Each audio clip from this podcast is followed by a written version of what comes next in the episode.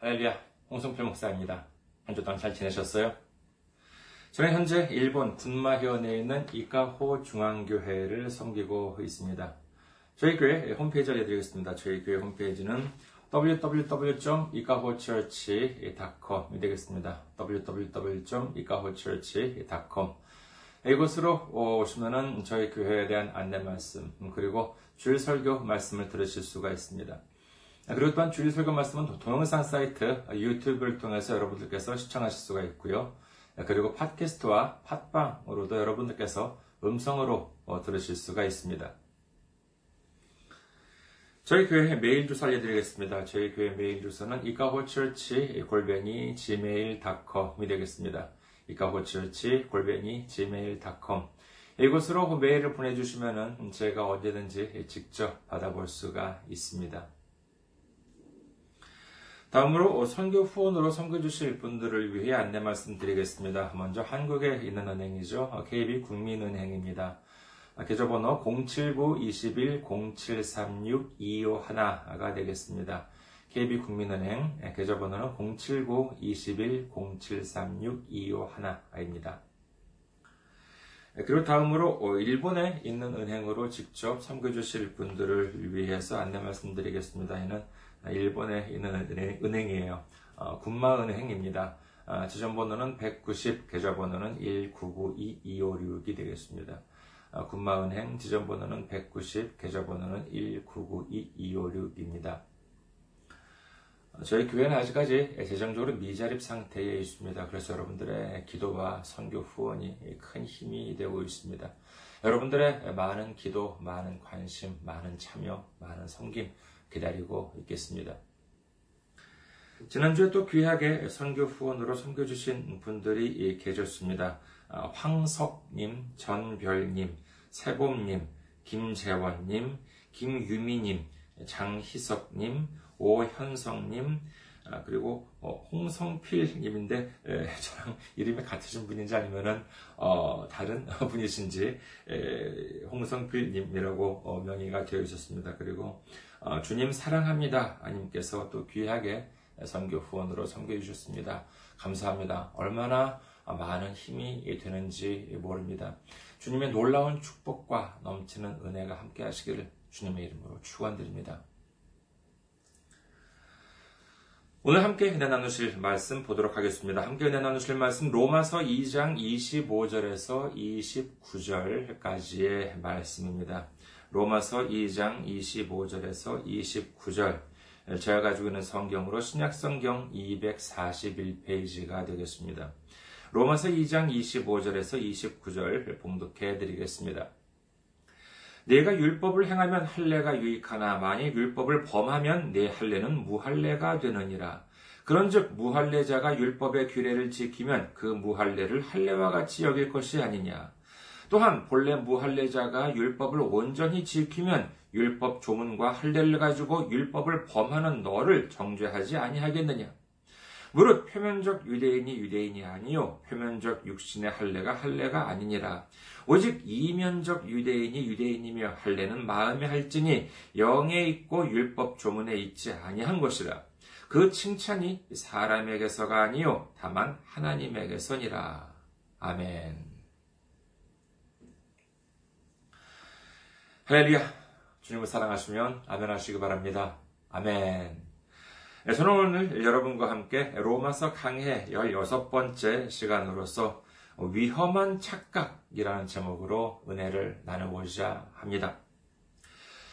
아, 오늘 이 말씀, 우리가 뭐 읽으면은요, 뭐 그냥 그런가 보다라고 어, 살수 있을지 모르겠습니다만은, 이는 당시 상황으로 본다면은요, 상당히 예, 과격하고 어, 그리고 충격적이고 예, 그리고 또는 이제 어, 혁명적이다 뭐 이제 이렇게까지 말씀하시는 분들도 계십니다. 오늘 먼저 오늘 본문 말씀을 살펴보면은요 핵심이 되는 두 가지 단어를 꼽을 수가 있습니다. 예, 그것은 뭐냐 하면은 바로 이 율법과 그 다음에 할례입니다. 오늘 본문인 그 다섯 구절, 25절에서 29절, 이 다섯 구절 중에서 율법이라고 하는 단어는 28절을 제외한 네 구절에 언급이 되어 있고요. 할례라고 하는 단어는 이 다섯 구절 전체에 언급되어 있을 정도로 이렇게 강조되어 있는 것이죠. 율법이 율법과 할례라고 하는 것은 단순히 오늘 본문에만 강조되고 있는 것이 아니라 이 율법과 할례라고 하는 것은 그, 이것이야말로 이 유대인을 상징하는 단어라고 할 수 있는 것입니다. 율법은 말하자면은 어, 하나님의 말씀, 하나님의 가르침이라고 할 수 있습니다. 이스라엘 민족이 애굽을 탈출하고 광야에 들어갔을 때 모세가 하나님으로부터 받은 말씀이 바로 이 율법이요. 어, 그리고 그 중 핵심이 십계명이라고 할 수 있겠지요. 네, 그래서 모세가 하나님으로부터 받은 돌판 거기에는 하나님께서 직접 쓰신 십계명이 적혀 있었는데 그 돌판을 법궤에 넣어서 하나님을 상징하는 것으로 여기면서 계속해서 가지고 다녔고 광야 생활을 마치고 가나안 땅에 들어간 다음에도 오랫동안 이스라엘의 하나님을 상징하는 것으로서 여겨져 왔습니다. 네, 그리고 어, 두 번째 할례라고 하는 것도 유대인에게 있어서는 빼놓을 수가 없습니다. 창세기 17장 10절에서 14절을 잠시 살펴보겠습니다. 창세기 17장 10절에서 14절. 너희 중 남자는 다 할례를 받으라. 이것이 나와 너희와 너희 후손 사이에 지킬 내 언약이니라. 너희는 포피를 배워라. 이것이 나와 너희 사이의 언약의 표징이니라. 너희의 대대로 모든 남자는 집에서 난 자나 또는 너희 자손이 아니라 이방 사람에게서 돈으로 산 자를 막론하고 난 지 8일 만에 할례를 받을 것이라. 너희 집에서 난 자든지 너희 돈으로 산 자든지 할례를 받아야 하리니 이에 내 언약이 너희 살에 있어 영원한 언약이 되려니와 할례를 받지 아니한 남자 곧 그 포피를 베지 아니한 자는 백성 중에서 끊어지리니 그가 내 언약을 배반하였음이니라. 즉 이 말씀은 뭐냐 하면은요. 할례를 받아야지만 하나님과 사람 사이에 언약이 맺어진 것이요. 할례를 받지 않으면 하나님과 사람이 이렇게 상관없어지게 된다라고 하는 말씀이겠지요. 사실 이는 모세를 통해서 율법을 주시기 훨씬 전인 아브라함에게 먼저 말씀하신 내용이었습니다. 이와 같은 이유 때문에 이 율법과 할례라고 하는 것은 유대인을 상징하는 것으로서 이것이야말로 어, 선민 사상, 하나님으로부터 선택받았다라고 하는 민족이라고 하는 이 표징이 되어 왔던 것이지요. 그런데 오늘 본문을 보면은요, 사도 바울은 참으로 놀라운 말을 합니다. 우선 어, 오늘 본문 말씀도 어, 앞부분과 뒷부분으로 이렇게 좀 나누어서 살펴보겠습니다. 앞부분은 25절에서 27절까지이고요. 뒷부분은 28절에서 29절까지입니다. 먼저 25절에서 27절까지를 살펴보도록 하겠습니다. 로마서 2장 25절에서 27절. 네가 율법을 행하면 할례가 유익하나 만일 율법을 범하면 네 할례는 무할례가 되느니라. 그런즉 무할례자가 율법의 규례를 지키면 그 무할례를 할례와 같이 할 것이 아니냐. 또한 본래 무할례자가 율법을 온전히 지키면 율법 조문과 할례를 가지고 율법을 범하는 너를 정죄하지 아니하겠느냐.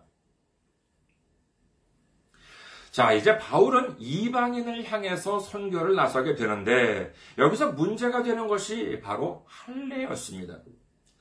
앞서 살펴본 바와 같이 하나님께서 아브라함에게 말씀하시기를 할례를 받아야지만 하나님의 언약 백성으로서 인정을 받을 수 있다라고 하는 것인데 그렇다면 이스라엘 민족이 아닌 외국에 나가서도 선교를 하게 되면 역시 할례를 베풀어야 하느냐라고 하는 것이지요. 만약에 이방인에게도 구원을 위한 조건으로서 이 할례를 받아야 한다라고 했다면요. 이거 선교하는 과정에서 상당히 어려움이 뒤따랐을 것으로 여겨집니다.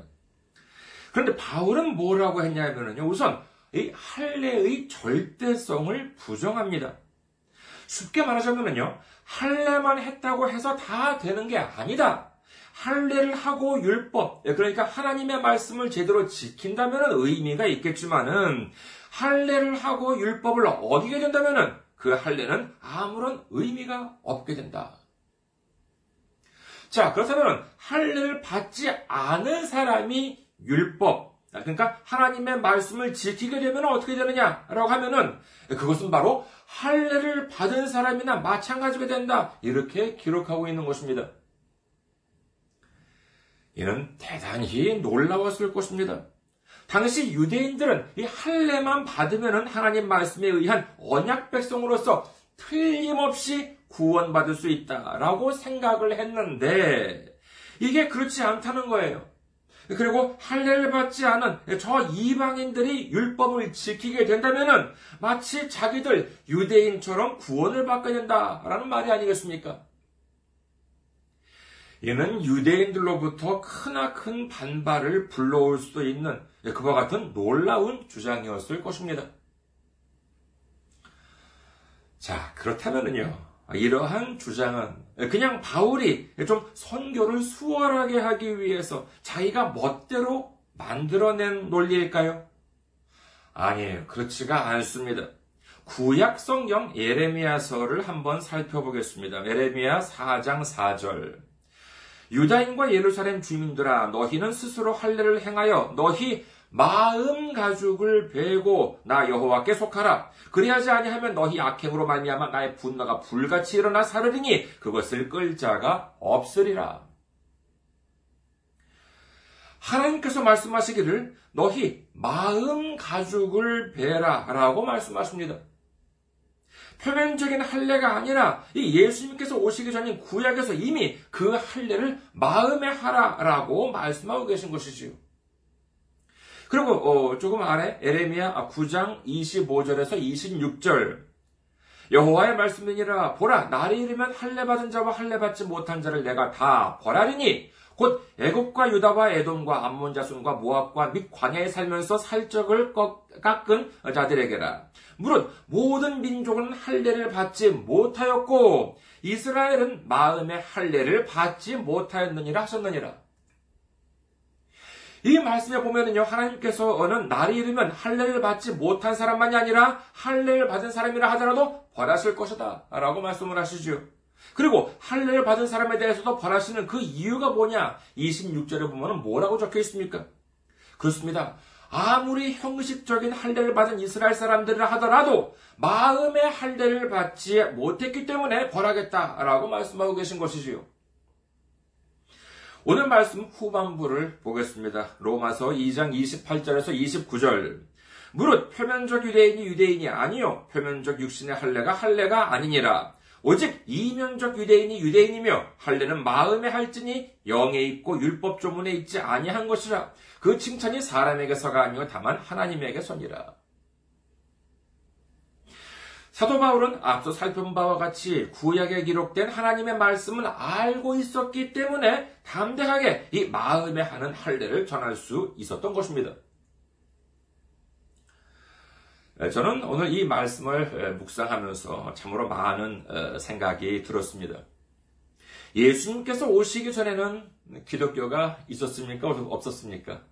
예, 예수님께서 오시기 전에는 기독교가 없었지요. 오직 유대교 뿐이었습니다. 그런데 예수님께서 오셔서 이제 천국 복음을 전하시고 병든 자를 치유하시고 그리고 죽은 자를 살리시기도 하셨습니다. 이와 같은 모습을 보고 많은 사람들이 놀랐습니다. 그리고 많은 무리들이 예수님을 따르게 되었습니다만 또 한편으로는요, 예수님을 안 좋게 보는 사람들도 생겨났습니다. 대표적인 사람들이 누구였냐 하면은요, 당시 하나님을 제대로 믿는다라고 생각하는 사람들. 누구보다도 믿음이 좋다라고 호언 장담을 했던 사람들인 바로 이 제사장들이나 바리새인들이 바로 어, 그와 같은 사람들이었습니다. 그들은 예수님께서 율법, 어, 대표적으로는 이 안식일을 어긴다라고 말하기도 하고요. 그리고 하나님을 모욕한다 이렇게 주장하기도 했습니다. 그러나 예수님께서는 뭐라고 말씀하셨습니까? 마태복음 5장 17절 내가 율법이나 선지자를 폐하러 온 줄로 생각하지 말라 폐하러 온 것이 아니요 완전하게 하려 함이라 라고 말씀하십니다. 예수님께서는 하나님의 말씀을 부정을 한다거나 하나님의 말씀을 없애려 온 것이 아니라 완전하게 하시기 위해서 오셨다라고 말씀하시는 것입니다. 그럼에도 불구하고 자기들은 믿음이 좋다고 하는 이들이 예수님을 바, 박해했던 이유 그것은 다름 아닌 성경을 잘못 알고 있었기 때문입니다.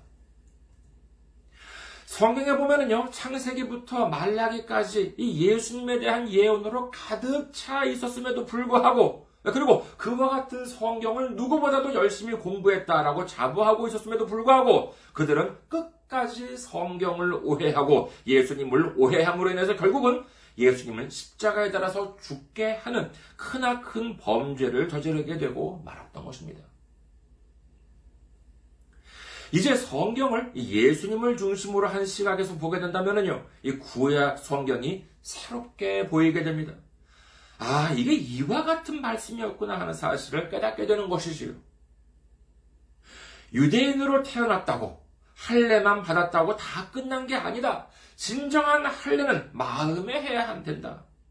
이 사실을 깨닫게 되고 그때까지의 잘못된 착각들을 깨기 위해서 사도 바울은 때로는 유대인들과 크게 논쟁을 벌이는 한이 있더라도 자기 멋대로 해석한 성경이 아니라 오로지 하나님 말씀에 입각한 올바른 복음을 전하려고 힘썼던 것입니다.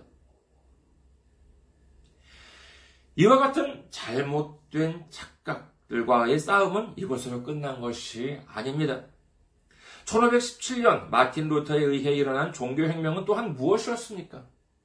당시 이 루터는 카톨릭 사제였습니다만 그의 가르침이 너무나도 성경과 동떨어져 있다라고 하는 사실을 깨닫게 된 것입니다. 이로 인해서 잘못된 착각 속에 갇혀진 틀을 깨고 오직 성경, 오직 그리스도, 오직 은혜, 오직 믿음, 오직 하나님께 영광이라고 하는 기치를 높이 들고 일어섰던 것이 바로 이 종교혁명이었습니다. 이로 인해서 당시에는 일부 사람들만이 이해할 수 있었던 이 라틴어 성경을 어, 당시 루트의 모국어인 독일어로 번역을 해서 모든 사람들이 성경을 읽을 수 있게 되었습니다. 이 우리가 우리의 모국어로 된 성경을 갖는다라고 하는 것은 지금으로 본다면 뭐 너무나도 당연한 일이었겠습니다만은 당시까지만 하더라도 사람들은 성경에 뭐가 적혀 있는지도 모르고 그저 교회에만 다니고 있었던 것입니다. 지금 생각하면 참 여러모로 놀라울 따름이지요. 이 종교혁명으로 인해서 카톨릭으로부터 많이 반발, 많은 반발이 있었으나 여기에 대항해서 어, 성경에서 멀어지고 있던 신앙을 다시 성경으로 끌고 왔던 것이 바로 이 종교혁명이라고 할 수 있을 것입니다. 그래서 이 카톨릭에 대해서도 이 기독교, 개신교를 프로테스탄트라고 하는데 이 프로테스탄트라고 하는 것은 이 저항하다라고 하는 뜻을 담고 있습니다. 즉, 이 비성경적인 잘못된 가르침, 위험한 착각을 깨기 위한 저항이자 올바른 믿음을 이루기 위한 저항이 바로 이 기독교 정신이다 라고 할 수 있는 것입니다. 그런데 요즘 우리 기독교의 모습을 보면 어떻습니까? 제가 예전에 학생 시절 어떤 후배로부터 이런 이야기를 들은 적이 있었습니다. 어느 그 락 음악의 그 락 그룹에 대한 이야기였는데 락 중에서도요 그 헤비메탈 그 아주 그냥 어, 큰 사운드 여러 가지 파격적인 그와 같은 사운드라고 할 수 있겠습니다만은 이 헤비메탈 그룹에 대한 이야기였습니다. 어, 제가 그쪽 음악에 대해서는 이렇게 그 음악에 대한 깊은 조예가 없기 때문에 정확하게 기억하지는 못합니다만은 당시 그 한국에 어떤 그 헤비메탈 그룹이 있었다고 하는데 젊은이들의 예, 그룹이었나 봐요. 그 그룹의 한 멤버가 이제 군대에 가게 되었다고 합니다. 그래서 입대 전날에 이제 머리를 이제 빡빡 깎았다고 하는데 근데 마침 그 입대 전날에 그 콘서트가 있었다고 하는 것입니다. 보통 이렇게 락이나 헤비메탈 같은 이제 그와 같은 그룹이라고 하면은 남자도 막 그 막 긴 머리에다가 화려한 장식 막 이렇게 하고 막창 막 머리를 흔들면서 막 기타나 드럼을 치기도 하고 노래도 막 이렇게 어 막 이렇게 에, 부르고 그와 같은 모습이 참 연상이 되죠. 그런데 다음날 이때 하는 이 멤버가 공연에 등장을 하게 되는데 이 헤비메탈 밴드 그룹인데 이 빡빡 깎은 머리잖아요. 그래서 그대로 무대에 설 수가 없으니까 이 긴 머리의 가발을 어딘가에서 구해가지고 와서 쓰고 공연을 했다라고 하는 말을 들은 적이 있습니다. 저는 이 말을 듣고 좀 웃기긴 했습니다만은요, 한편으로는 좀 씁쓸하게 느껴지기도 했습니다. 그 이유는 뭐냐 하면은요, 이 락이나 특히 좀 헤비메탈이라고 하는 음악을 하는 사람들이 그런 파격적인 모습을 하고 연주를 하는 이유는요. 기존 음악, 그때까지의 기존 음악의 틀을 벗어나기 위한 저항, 말하자면 어떠한 고정관념으로부터 자유로워지려고 하는 표현이라고 알고 있었습니다. 만약에 그게 사실이라고 한다면은 이 음악을 연주할 때 아니 뭐 빡빡한 머리를 하더라도 충분히 고정관념을 깨는 모습이라고 할 수도 있었을 텐데 이제 그런 음악도 언제부턴가 또 하나의 새로운 고정관념이라고 하는 틀이 생겨나서 결국 다른 락 그룹이나 메탈 그룹 사람들 같이 가발까지 빌려서 이렇게 써가면서 공연을 해야 했구나 하는 생각이 들었기 때문에 조금 씁쓸하게 느껴졌던 것입니다. 뭐 음악이야 그렇다 치더라도 우리의 믿음이나 우리의 구원 문제는 더욱 심각합니다. 지금 현재 우리가 생각하는 기독교의 모습은 어떻습니까? 유대교에 갇혀있던 틀을 예수님에 의해 깨고 그리고 성경에서 멀어진 여러 틀을 성경으로 깼던 종교혁명으로 이루어낸 것이 현재 기독교입니다. 역사적으로 볼 때 여기까지 오기 위해서는 참으로 많은 사건과 많은 사람들의 고통과 눈물과 희생이 있어야 했습니다. 그런데 지금 우리 교회의 모습은 어떻습니까? 각 교회마다 얼마나 여러 틀이 많이 존재하는지 모릅니다. 물론 성경적인 가르침은 대단히 중요합니다. 그러나 그것만이 아닌 이 성경에서 벗어난 이 우리의 그 위험한 착각은 줄어들지 않고 점점 더 늘어나고 있는 것 같지 않습니까? 이걸 하면 안 돼, 저걸 하면 안 돼. 도대체 성경 어디에서 비롯된 것인지도 서로 모른 채 사람들을 속박하려고 합니다. 그러면서 교회 지도자들의 모습은 어떻습니까? 일부 목회자들은 끊임없이 사리 사욕을 채우고 그리고 뿐만 아니라 차마 입에 담지 못할 짓까지도 저지르고 있는 것이 현실 아니겠습니까? 마태복음 23장 27절에서 28절 화 있을진저 외식하는 서기관들과 바리새인들이여 회칠한 무덤 같으니 겉으로는 아름답게 보이나 그 안에는 죽은 사람의 뼈와 모든 더러운 것이 가득하도다. 이와 같이 너희도 겉으로는 사람에게 옳게 보이되 안으로는 외식과 불법이 가득하도다. 누가복음 11장 46절 이르시되 화 있을진저 또 너희 율법 교사여 자기 지기 어려운 짐을 사람에게 지우고 너희는 손, 한 손가락도 이 짐에 대지 않는도다. 2000년 전에 바리새인들이나 서기관들이 했던 일들이 어쩌면 지금 우리 교회의 하나의 단면일지도 모른다라고 하는 생각을 해보았습니다. 여러분, 성경을 벗어난 이런저런 짐들, 이런저런 규제들은 하나님을 높이는 것이 아닌 오히려 하나님의 은혜를 가리게 되는 경우도 적지 않습니다. 제가 뭐 오해를 가지게 해드릴 수도 있기 때문에 일일이 거론을 하지는 않겠습니다만 교회에서 만들어낸 규제들, 목사님들이 만들어낸 그와 같은 성경에서 벗어난 규제들을 지키면 구원을 받을 수가 있나요? 아니에요. 그렇지 않습니다. 그렇다면 구원은 무엇으로 이루어집니까? 그렇습니다. 예수님의 보혈로 말미암아 구원이 이루어집니다. 예수님의 십자가 보혈로 말미암아 구원이 임한다라고 하는 사실을 믿으시기를 주님의 이름으로 축원합니다. 오늘 말씀 마지막 구절을 한번 보시겠습니다. 로마서 2장 29절. 오직 이면적 유대인이 유대인이며 할례는 마음에 할지니 영에 있고 율법 조문에 있지 아니한 것이라 그 칭찬이 사람에게서가 아니요 다만 하나님에게서니라. 우리는 할례를 마음에 하라라고 성경은 기록합니다. 앞서 말씀드린 바와 같이 이 할례라고 하는 것은 하나님과 우리 사이의 언약의 증표라고 말씀을 드렸습니다. 이는 하나님께서 우리를 사랑하고 계신다라고 하는 증표라고도 할 수 있습니다. 그렇다면 우리가 마음에 새겨야 할 할례, 마음에 새겨야 할 하나님의 사랑의 증표가 무엇입니까? 그렇습니다. 이는 다름 아닌 십자가에 달리신 예수님인 것입니다. 하나님께서는 우리를 사랑하시기 때문에 예수님을 보내주셨습니다. 그리고 하나님과 우리 사이에 이 화목제물로서 예수님을 십자가에 달리게 하셨던 것입니다. 우리의 죄가 그대로 남아있는 상태라면 하나님과 우리는 아무런 상관이 없습니다. 그러나 성경은 기록합니다. 로마서 5장 8절. 우리가 아직 죄인 되었을 때 그리스도께서 우리를 위하여 죽으심으로 하나님께서 우리에 대한 자기의 사랑을 확증하셨느니라. 아멘. 그렇습니다. 이 언약의 증표, 사랑의 증표가 바로 예수님의 십자가다라고 하는 사실을 믿으시기를 주님의 이름으로 축원합니다. 자, 끝으로 오늘 말씀 중에서 가장 인상 깊은 말씀을 꼽으라라고 한다면 여러분들께서는 어디를 꼽으시겠습니까? 자, 오늘 말씀 다시 한번 보시겠습니다. 로마서 2장 25절에서 29절입니다. 내가 율법을 행하면 할례가 유익하나 만일 율법을 범하면 내 할례는 무할례가 되느니라. 그런즉 무할례자가 율법의 규례를 지키면 그 무할례를 할례와 같이 여길 것이 아니냐.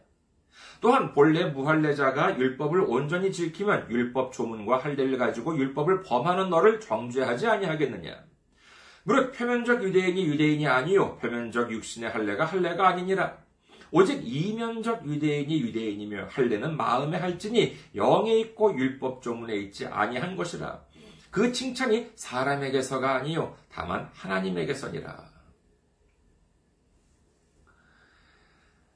물론 뭐 모든 말씀이 다 놀라운 말씀이고 중요한 말씀이죠. 그런데 저는 이 말씀 중에서 특별히 이 27절이 참으로 놀라웠습니다.